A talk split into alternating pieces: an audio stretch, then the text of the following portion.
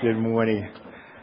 It's such a pleasure to be here, Toddy. I want to thank you for leading us in worship, and uh, it's good to know that the Lord does care about all the hairs on our head and um, the ones that aren't there too. That's, it's clear the Spirit of the Lord is in this place, and uh, thank you for leading us in worship. Uh, uh, it, you know, the church here reminds me so much of the church that I pastor back in Marysville. It's a small town outside of Columbus. Um, if any of you drive Honda Accords, it was probably built in Marysville. Uh, they have a large plant there, um, and when we moved there, you know, the, the economy wasn't where it is right now, and so things were booming. They have the third largest Walmart in the country in Marysville, Ohio. And uh, well, the, with the downturn of the economy, things have really slowed up a bit. And uh, it's a struggling little town, but you know the people are lovely. God has, has just called me to pastor a wonderful church. It reminds me a lot of this church. And you know I've had a bit of a conversations with uh, your pastor, and I know he loves you greatly. And I just feel the spirit of the Lord in this place. We're we're just so glad. I'm so glad to be here this morning. Um, if you pick up a little bit of an accent, um, it's a southern accent. Um, way south, way south. I'm from Jamaica, and uh, I love, I love snow. You know, I mean, I do. I really. I, I mean, I've been living here since 1981. So when I say here in the United States since 1981, came to the South, and but I love the change of seasons. I love snow, but you know, I was a part of the bobsled team. No, I wasn't. But you probably have heard that uh, we have a dog sled team too. Really? You, you know, what's, what's that race called? The run. Yeah, there's a Jamaican who's considered a veteran now. He's, this is his second year he's, he's doing it. No, no kidding. Seriously, look it up. It's true. It's true. The Jamaicans are crazy. They, they find themselves in the, the strangest places. Now, why, why would a Jamaican be in Alaska? Why, why, really? Why would a Jamaican be in Marysville, you know? But God is interesting, isn't he? The way he just sort of orchestrates things and puts his people where he wants them. You know, I was uh, just uh, watching the, the send off of the, the Wiermer family and uh, found out Friday that we have a family that just got a job in another town and they'll be moving as well. And it's always bittersweet because you know that you want people to be where God wants them. At the same time, when you're part of a family, it's hard to see people go. And uh, so we just recently sent off a family that had been with us from the start, whose last name happens to be Schmidt as well. Uh, we have a number of Germans in our church. You know, we've got Schmidts and the Howers and others. And, but uh, we did the same thing. You know, just had to. Uh, it's it's it's a blessing to see a church that understands we don't own anybody. People are God's people, and God's church is so varied. And you know, I want to pray also for the Wiermer family that you'll find a good community like this one uh, as you move. It's sometimes hard to find a family like this, but I know that I can tell there's a, just a real sense of family here at Applewood. But I also wanted to thank your pastor for ordering up the beautiful uh, mountains. Um, when when I came in last night, you know, we were, you know, kind of figuring out where I was to, you know, what room I was going to be in. And uh, the woman behind the counter said, "Would you like to have mountains?" And you know, your pastor said, uh, "Well, yeah, we can. I have the faith the size of a mustard seed. I can move some mountains there for you." I do love Denver. I've been here a few times. I was actually ordained at uh, the first feast. I thought I saw the the uh, the bulletin blurb here on the feast that's coming up. If you've never been to the feast, it's an amazing time for covenant families to come together and just enjoy that. Uh, this was 1999. I was ordained in Keystone, Colorado, and boy, you guys are just so blessed to have this kind of beauty day in day out. You know, I mean, I can understand appreciating this kind of beauty. We don't we don't have anything nearly like this in Ohio. It's just kind of flat and. But I grew up in Jamaica, so I mean, I know what beauty is all about. And uh, boy, you guys are blessed to be here. So I'm blessed to be here this morning too. Well, uh, uh, let me tell you a little about, a bit about my family. I'm married to Maria. We've been uh, together since 1983. Got married in, in 89. Got uh, three beautiful kids um, and uh, one ugly one, but one. no, no, no. Three, three beautiful kids, no ugly kids. um, uh, Matthew's 20. Uh, just loves the Lord. Uh, he doesn't actually come to our church. He's very connected to our mother church, which is uh, in a little town called Westerville.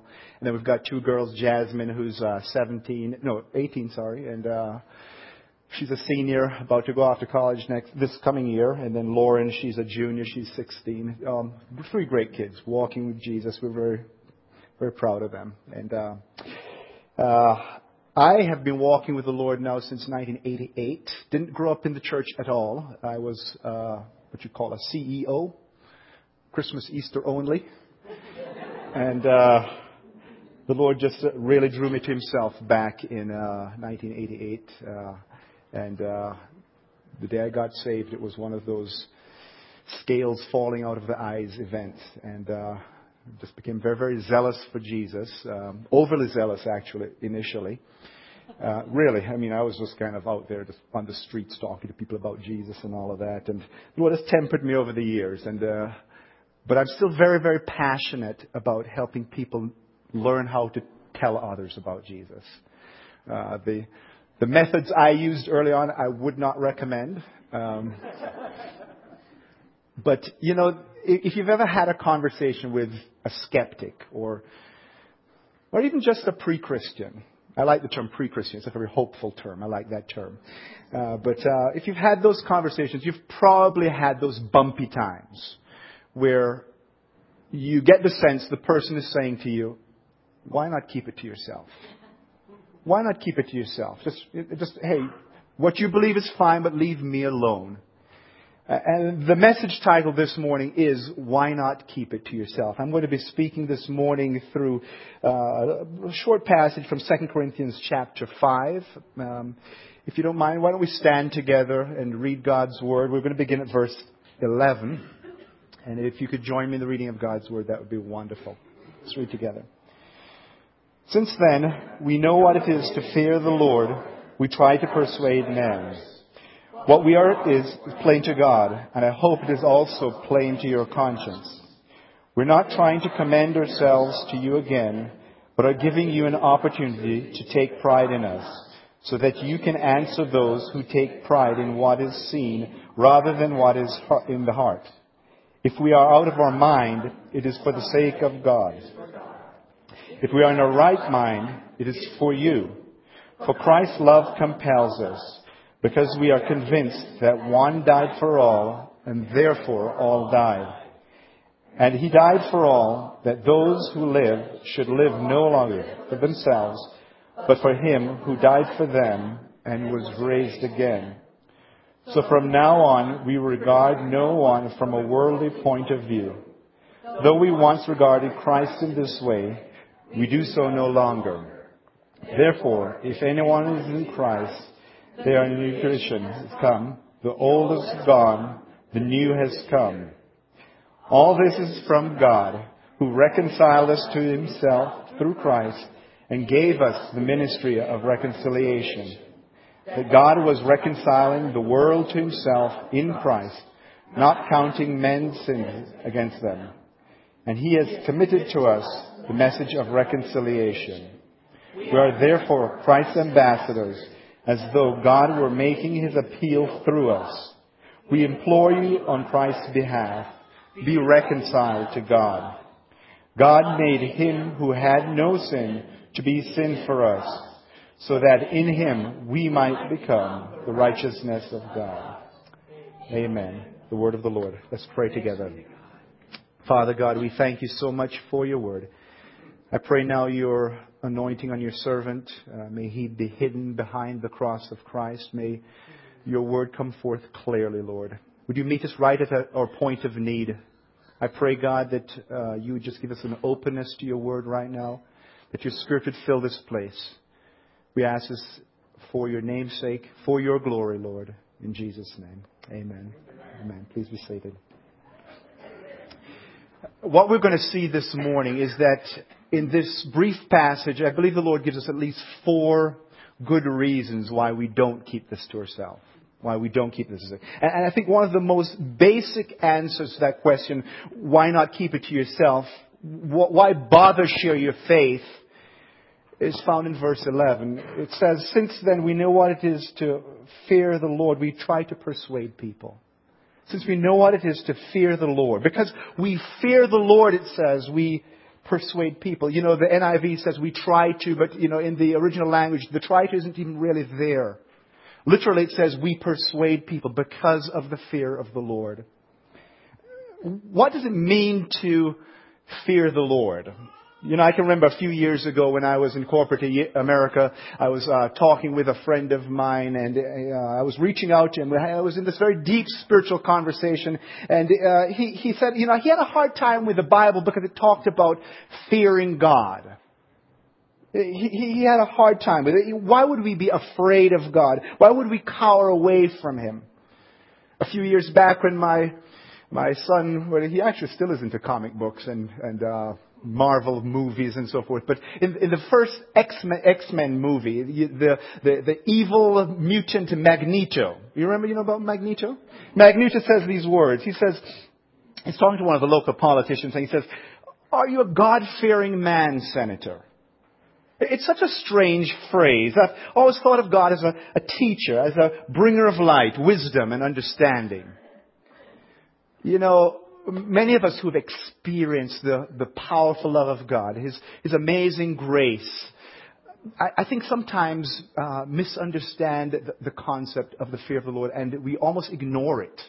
Uh, we, we understand that we're not under law, we're under grace, we, but we've sometimes taken that grace, I think, for granted. Uh, I know what I'm doing is wrong, but you know, God's going to forgive me anyway. We, we deceive ourselves in that, or we are deceived into thinking that sometimes. And then on the other hand, you have those Christians who have d- developed a, a, distorted concept of the fear of the Lord. It has them so paralyzed that they can't move because they, they think a, a lightning bolt is going to zap me if I do the wrong thing. And they're, they're really afraid of God. What is the fear of the Lord? Uh, let me give you a very simple definition. The fear of the Lord is a healthy reverence and respect for God. A healthy reverence and respect for God. And this is why in the NIV oftentimes the term is translated reverence. To speak of that godly fear that all of us ought to have for God. I remember some some years ago. Again, my son, as I mentioned, is 20 right now, but he was a little kid, and I was having one of these heart to hearts with him, and I was expressing my my love to him, and we, we were talking, and I, and I said, "So, Matthew, you know I love you, don't you?" And he says, "Yeah, absolutely, no no question." And I said, so I'm sort of messing with him a little bit, and I said, "So, so would you cross me?" He says, "No." And I said, "I said, why not?" He says, "I get in trouble." But see, what, what Matthew was expressing was a, a healthy fear of daddy.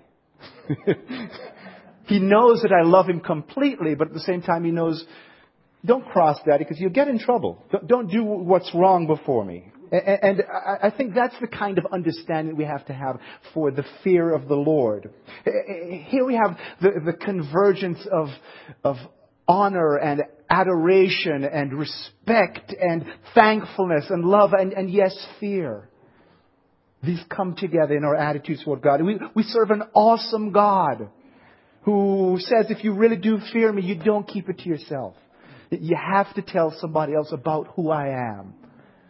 You know, we use that word awesome very flippantly, I think, in our, in our culture. It's just, it, we've sort of watered down the meaning of, of the word. You know, where, where I live, uh, there, there are no professional teams, and so, I don't know if you know this, but Columbus, they, they live and breathe the Buckeyes. OSU. They do, I mean, it's, it, no, no kidding. It's, it's almost idolatrous there. I mean, you find more OSU flags flying than you do American flags flying. And, you know, it, it's, I, I always root for the Buckeyes because if they lose a game, boy, preaching is hard the next day. it's a lot easier when the Buckeyes win, you know. And and th- this is not a joke. This is serious. When we're planning a church calendar, we have the football calendar beside us because we have to know. Okay, if there's a game, don't plan anything on that day because nobody's going to come. You know, it's just that's how it is. And they refer to the Buckeyes as being awesome. And I, I on occasion have to remind them that in the true sense of the word, the Buckeyes are not awesome. And your favorite football team is not awesome. Don't mean to step on your toes. I, I love my wife's cheesecake, but it's not awesome. But God is awesome. God is an awesome God. He ought to evoke in us a real awe And, you know, I, I, one of the senses that I've had is that when you see raw nature, when you look outside and you see these mountains, I woke up this morning, I saw the, the snow-capped mountains, that ought to evoke an awe for God, for His creation.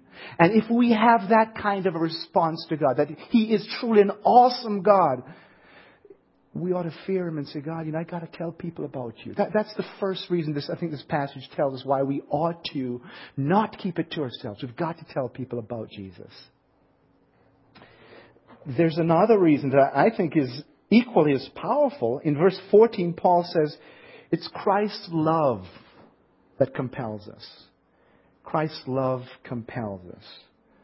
Why not keep it to yourself? Because there's this lovely compulsion. There's, his love ought to fill us to the point where I've got to let other people know about this. It, it ought to so overwhelm us that we, if we had no other reason to tell people about Jesus, this would be it.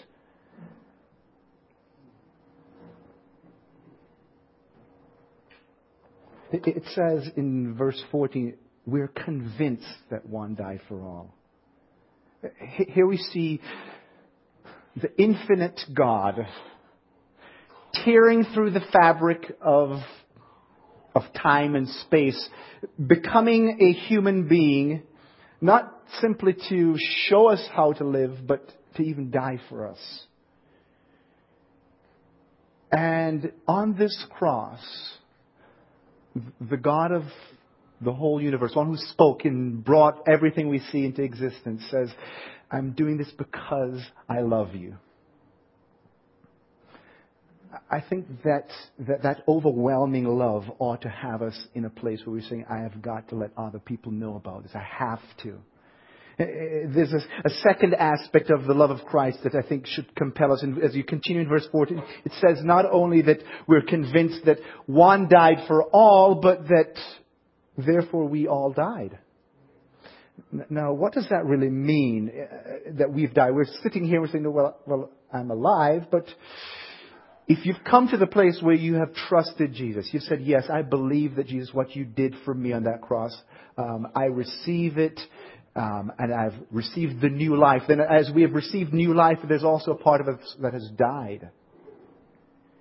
It, would be enough to say, here's the example of love that you've given to us. Uh, look what Jesus did for you. But when we come to a point where we've seen our own failings and shortcomings and recognize that God still loves us and has given us an empowerment to say, I can put to death my old nature, then we ought to have a compulsion. Something compelling us to say, I can't keep this to myself. I cannot keep this to myself. It's too good news. How could I possibly do this? You know? I, have to confess, I, I don't understand how God could have done this. You know, I remember especially as a new believer, as I started thinking about the message of the gospel, that this finite being, there is no possible way, even though I had tried, because I believed in God, but I had tried to reach up to the infinite. I couldn't do it but the infinite God reached down to me. I don't understand how God could have come up with something so wonderful. But that He has, and that I've received it, means that kind of love I can't keep to myself. You know, as I think about what it means to be in Christ, uh, the best picture I could come up with was John 15:5. I am the vine, you are the branches. If you remain in me and I in you, you will bear much fruit. Apart from me, you can do nothing. When I stop and think about that verse, you think about all that human beings have created. The, the amazing uh, structures. You know, I, I, saw this thing on Discovery Channel the other day where they were talking about the building of the Golden Gate Bridge and all that went into that. Amazing. You see cars going by on the road with little GPSs telling them, turn right now. You missed your exit. Turn back. I said, turn back now. You mean, that, that's fantastic. But, but, but the Bible says that that's really nothing apart from Jesus. So, so we can do a lot of things, but they really have no real ultimate meaning, no eternal value apart from what Jesus puts into it. And we gain that from so the way God has loved us, poured out his love into us, he says we can love in the same way. And the love that compelled him to give his very life for us ought to be the same love that compels us to say, I can't keep it to myself. I cannot keep it to myself.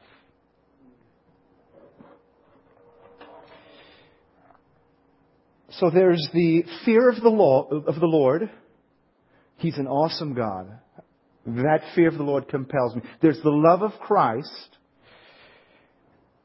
There's also the reality of human beings' predicament. Look at verse 16.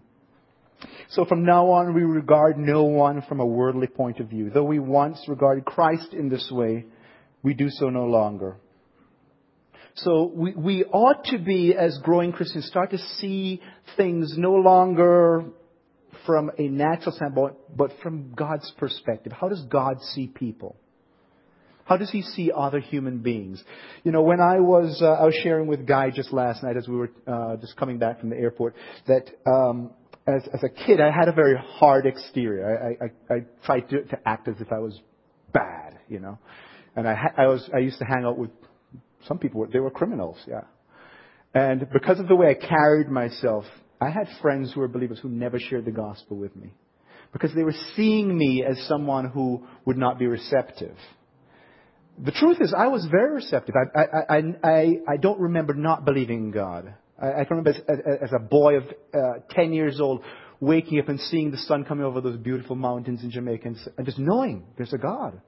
So I was open, but they were seeing me from a natural perspective. They ought to be seeing me from God's point of view. Here's a human being that every single human being, I don't care if it's that neighbor who is just annoying to you, that boss who just comes down on you. We all need Jesus. And every single human being, I am more and more convinced of this today, has that, as Pascal says it, that God-shaped vacuum that only He can fill. Every human being longs for God in their heart, even if they deny it intellectually. And so we've got to start seeing people different. We, we, we don't have a supercilious attitude to the poor thinking that they're any less. We don't think of ourselves more highly than we ought to. We don't regard those who are by the world standard as being successful, as being better than us. No, we start to see people from God's vantage point. You know, as a pastor, I do see into the lives of a lot of people. Um, the, the church that I was in just prior to the one I'm in right now, uh, I was sharing again with, with Pastor Guy, is in a very wealthy community. And I've seen the kinds of brokenness in people of means, same kinds of brokenness as I see now in the church I'm pastoring, where there are a lot of people who are impoverished. Same, same needs. And the real need is Jesus. People need Jesus. And so we, we don't see Jesus just now the good teacher or a nice person. Just as we once, uh, if you, especially if you didn't grow up in a Christian home, you probably thought of Jesus, well, he's a really nice guy, you know. I mean, I have friends that have been reaching out to my whole Christian life who are not believers yet, but they respect him as a good teacher. No, he was so much more than that. And likewise, as we don't regard Jesus as just an ordinary person, we got to see people differently than we normally do. How, how many of you guys have seen the movie The Matrix? One of my favorite movies. I, I love that movie. I think it's a fantastic movie. M- many spiritual lessons in the movie. The movie's rated R. I think today would probably be PG-13. Uh, really, really. But the, the, R is primarily for violence, slight language here and there. But the spiritual lessons, I think, are very significant. I, I've got a short clip I'd like to show you. If we could play that right now. Kids, but it's there like a splinter in your mind, driving you mad. It is this feeling that has brought you to me. Do you know what I'm talking about? The Matrix. Do you want to know what it is? The Matrix is everywhere. It is all around us even now in this very room. You can see it when you look out your window or when you turn on your television. You can feel it when you go to work, when you go to church, when you pay your taxes. It is the world that has been pulled over your eyes to blind you from the truth. What truth? That you are a slave, Neo. Like everyone else, you were born into bondage, born into a prison that you cannot smell or taste or touch. A prison for your mind.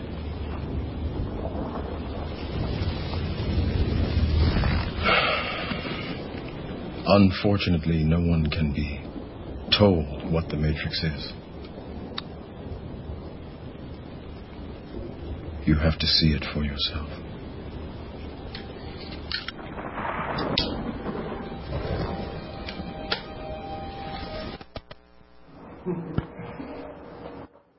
In Christ, I see human, human beings from a spiritual vantage point. I see through that matrix, the, the facades that present themselves to us day by day. I, I, I start to see that every single human being needs Jesus. In Christ, I see that there's so much more than meets the eye, that we're all born into slavery. And Christ came to set the captives free. I see beyond the natural and the temporal is this spiritual realm that we were created for. I, no longer live for this world. This world is passing away. It goes by so quickly. With every passing day, with every ache in my body, I long all the more for heaven. And so I don't see another human being as somebody who would naturally intimidate me, who would naturally repulse me. No, I see a fellow pilgrim, somebody else walking along a path that needs Jesus.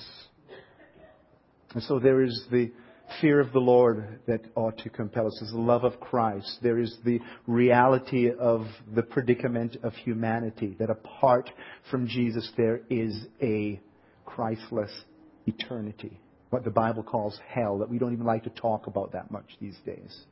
But it's a reality. And there's a fourth reason that the passage gives us for making sure we don't keep it to ourselves. Verse 20. Well, let me go back a little bit. It says, it says, first of all, that God is the one who's initiating all this. And I think that we'll talk about this during the seminar. It really frees us up to know it's not all about us. It's, not, it's, it's really not about us at all, really. He, God wants to include us in a partnership with Him. But it says in verse 18 that this is from God. All this is from God who reconciles us to Himself. He initiated this.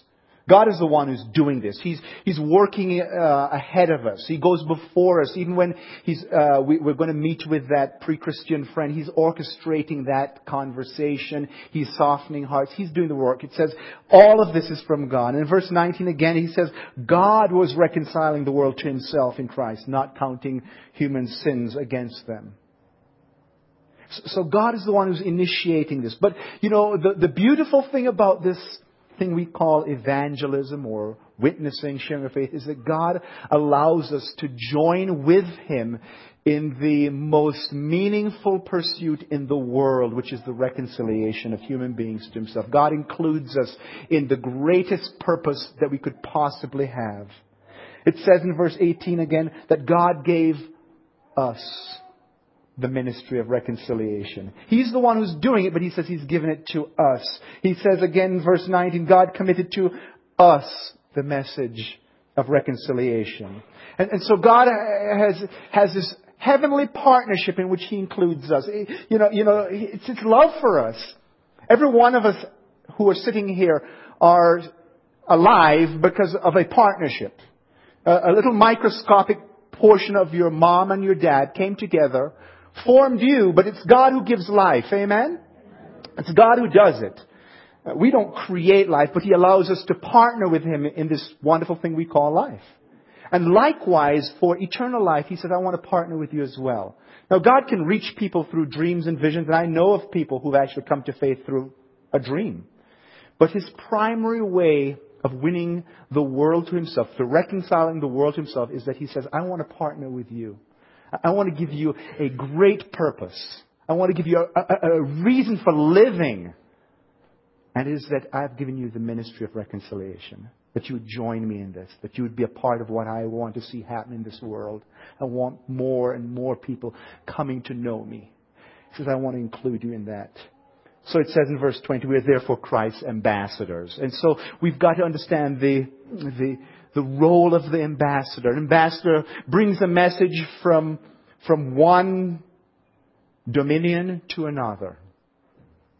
And he's asked us to do it with diplomacy. And this is why, again, 1 Peter 3 says to be always ready to give uh, the reason for the hope that lies within, but to do so with gentleness and respect. And so God implores us, He, he pleads us, do this. Look again at verse 20. We are therefore Christ's ambassadors, as though God were making his appeal through us. We implore you in Christ's behalf, be reconciled to God. And so, we have in this very brief passage four amazing reasons why we have to do this. It's not optional for the believer. You know, sometimes we, we think of sharing our faith as uh, relegated to those who have the gift of evangelism. Well, my response to that always is that there are those who do have that as a gift. And they generally see more fruit or more reaping. But every one of us are called to be a part of this partnership. Uh, my wife has the gift of hospitality. But the scripture says to me and to all of us, be hospitable. So this is not something that we can leave to the side or not do. Now I know, in just my experience over the 22 years I've been walking with the Lord, almost 23 years I've been walking with the Lord, that this area of Christianity, sharing our faith, is one of the most neglected for most believers. And yet, I also pick up that it's, it's an area that most want to be able to do. I, I want to really encourage you, even if you've made other plans, change them and stay for the seminar. Even just try the first hour, if you will, or the first hour two. Because I think that through these, the, the, the moments that we'll spend together over the next day, day and a half, that God will give you some tools that will make you confident in being able to say, you know, God, I've wanted to do this, but I've just not known how. And to recognize it's not all on your shoulders. Uh, I'm going to give away a little piece of the seminar right now. And it's just the working definition that we will go over and over and over about what evangelism is. And to evangelize is to cooperate with the Holy Spirit. God the evangelist, God who's doing it, God who uh, is the one who's reaching down to people. He's the one. We're just cooperating with the Holy Spirit. And others, other believers, so it's not all on us. I might be the one who just plants a seed, somebody else comes along and they just water it a little bit cooperating with the Holy Spirit and others to bring a person one step closer. And so, so we don't have to feel as if uh, because the person didn't say yes to Jesus today that they're not going to come. But we just brought them one step closer to Jesus. Thank you again for indulging me. This is my passion to see believers equipped and confident in sharing their faith. Allow God to transform you a little bit more over this day and a half. Amen. Let's pray. Father, um, we're humbled before you. We recognize that apart from you, we can do nothing. I do thank you, God, for just this amazing gospel that you have given to us. And I do thank you, God, for allowing us to partner with you Lord, you are an awesome God. I pray, God, that we would recognize that more and more every day, that the fear of the Lord would compel us. I pray, God, that we would recognize your amazing love for us. Lord, that we would love you back and love others with the same love that you have poured out on us. I thank you, God, even just for the reminder, God, that we cannot see people from a natural standpoint. Help us to see people the way you do, just needing you. I pray, God, that we would be a people who embrace the role that you have given to every one of us to be ambassadors, to bring the greatest message from the kingdom of God to a lost and dying world. We pray all this in Jesus' name. Amen.